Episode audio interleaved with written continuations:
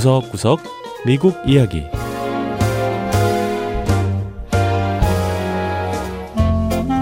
미국 곳곳의 다양한 모습과 진솔한 미국인의 이야기를 전해드리는 구석구석 미국 이야기 장량입니다.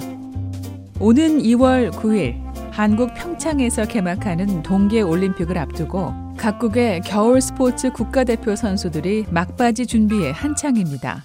이곳 미국의 선수들도 마찬가지인데요. 이번 평창 동계올림픽에 출전하는 미국 선수들 중에 특히 눈길을 끄는 한 명이 있습니다. 스피드 스케이팅 쇼트트랙에 출전하는 마메 바이니 선수인데요. 화제의 선수를 만나러 미동부 버지니아주의 한 스케이트장을 찾아가 보죠. 첫 번째 이야기 미국의 첫 흑인 스피드 스케이팅 국가대표 선수 마메 바이니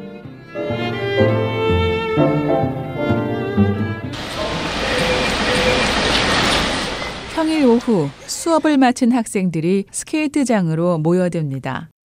경기에 앞서 몸을 푸는 학생들 가운데 유난히 눈에 띄는 한 여학생. 바로 오늘의 주인공 마메 바이니 양인데요. 올해 17살인 마메 양은 아프리카 가나에서 태어난 이민자입니다. So I brought her here. This particular rink. 마메를 제가 이 스케이트장에 직접 데려왔습니다. 애가 얼마나 활력이 넘치는지 스케이트를 타면 에너지를 좀 해소할까 싶어서 데려왔어요. 첫날은 빙판 위에서 겁을 좀 내더라고요. 저도 사실 걱정이 됐어요. 애가 스케이트를 타다가 넘어져서 머리라도 깨지면 어쩌나 싶었거든요. 그런 위험을 감수하고 한번 시도해 본 겁니다. 마메 양의 아버지 크웨부 바이니 씨는 딸이 스케이트에 입문하게 된 계기를 이렇게 설명했는데요.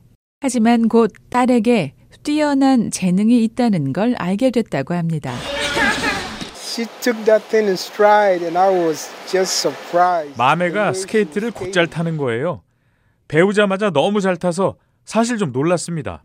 마메 양은 처음에 피겨 스케이팅을 배웠다고 합니다. 하지만 마메 양의 빠른 속도를 본 감독이 스피드 스케이팅을 권유하면서 종목을 바꿨습니다. 그리고 지난달 유타주에서 열린 여자 500m 쇼트트랙 선발전에 참전해 1등을 하면서 동계올림픽 출전권을 따내게 됐는데요.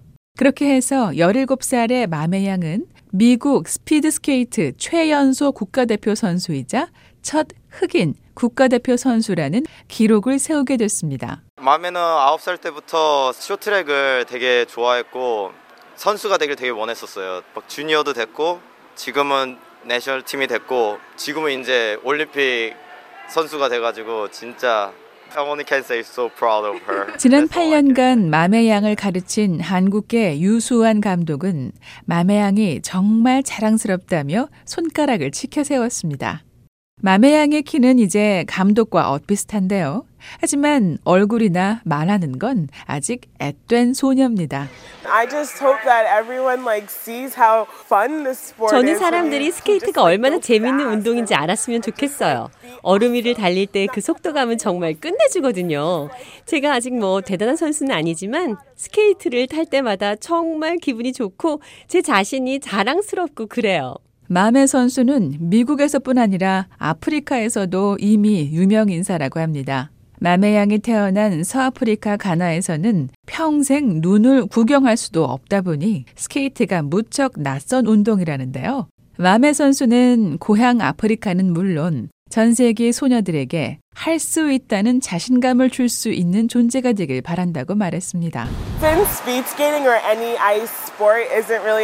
아프리카에서는 스피드 스케이팅은 물론이고 겨울 스포츠를 할 기회가 거의 없어요. 대신 다른 걸 찾으면 되겠죠? 세계 어디에 있든 자신이 좋아하는 걸 찾고 또 그것으로 인해서 행복한 친구들이 많아졌으면 좋겠어요.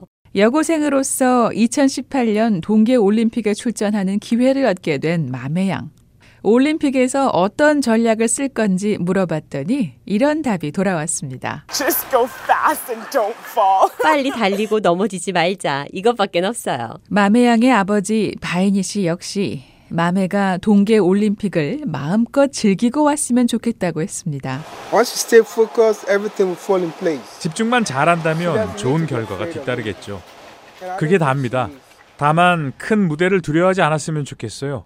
물론 제 딸은 당당하게 잘 하리라고 믿습니다. 딸이 미국 국기를 가슴에 달고 개막식에 입장하는 걸 보는 것만으로 이때까지 고생이 다 보상받을 것 같다는 바이니 씨. 딸이 좋은 성적을 거두는 건 보너스로 생각한다고 하네요. 두 번째 이야기. 참전 군인들의 좋은 친구, 늑대개. 애완동물을 좋아하는 미국에서는 늑대와 개의 교배종인 늑대 사냥개를 기르기도 합니다. 늑대 사냥개는 보기엔 일반 개와 큰 차이가 없지만 가끔 늑대의 성향을 드러내다 보니 일반 가정에서 기르기엔 굉장히 힘든 동물인데요. 미국 서부 캘리포니아주에선 이 늑대개가 사람들을 위한 치료사의 역할을 하고 있다고 합니다.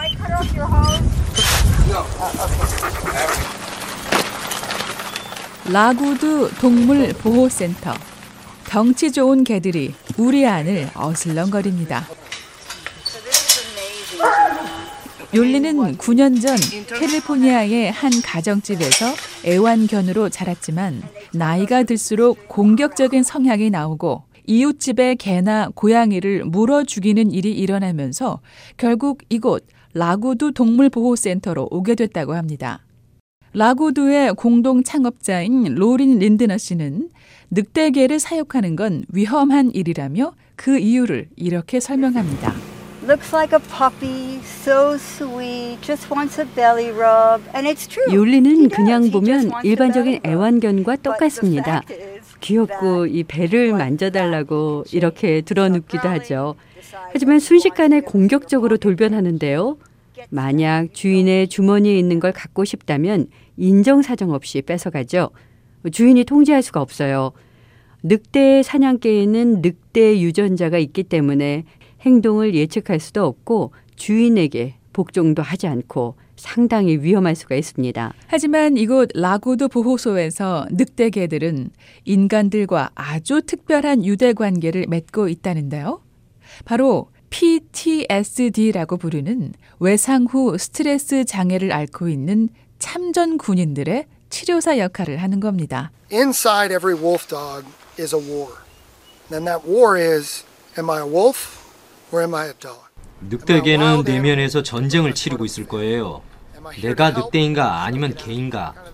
내가 야생동물인가 아니면 애완동물인가를 두고 내면에서 엄청난 싸움이 벌어지고 있을 거예요.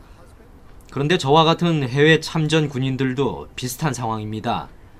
내가 남편인가 아니면 전투병인가 매일매일 내면의 전쟁을 치르고 있어요. 해군으로 복무했던 매튜 시먼 씨는 몇 년 전 퇴역하고 집으로 돌아왔지만 전쟁의 공포를 잊기 위해 한동안 술과 약물에 의지해 살았다는데요.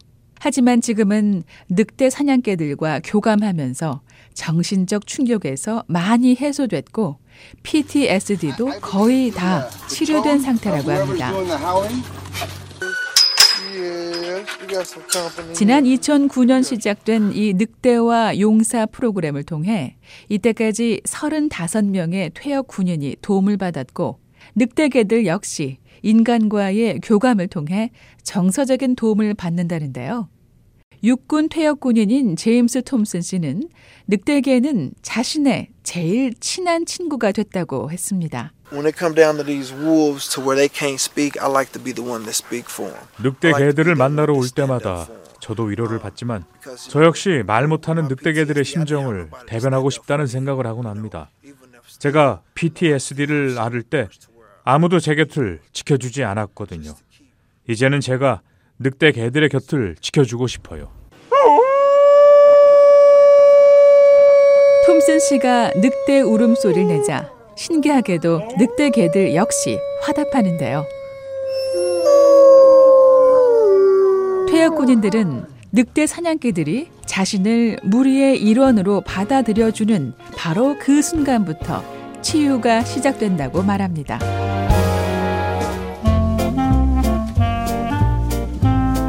네, 구석구석 미국 이야기. 다음 주에는 미국의 또 다른 곳에 숨어 있는 흥미로운 이야기와 함께 다시 찾아오겠습니다. 함께 해주신 여러분 고맙습니다.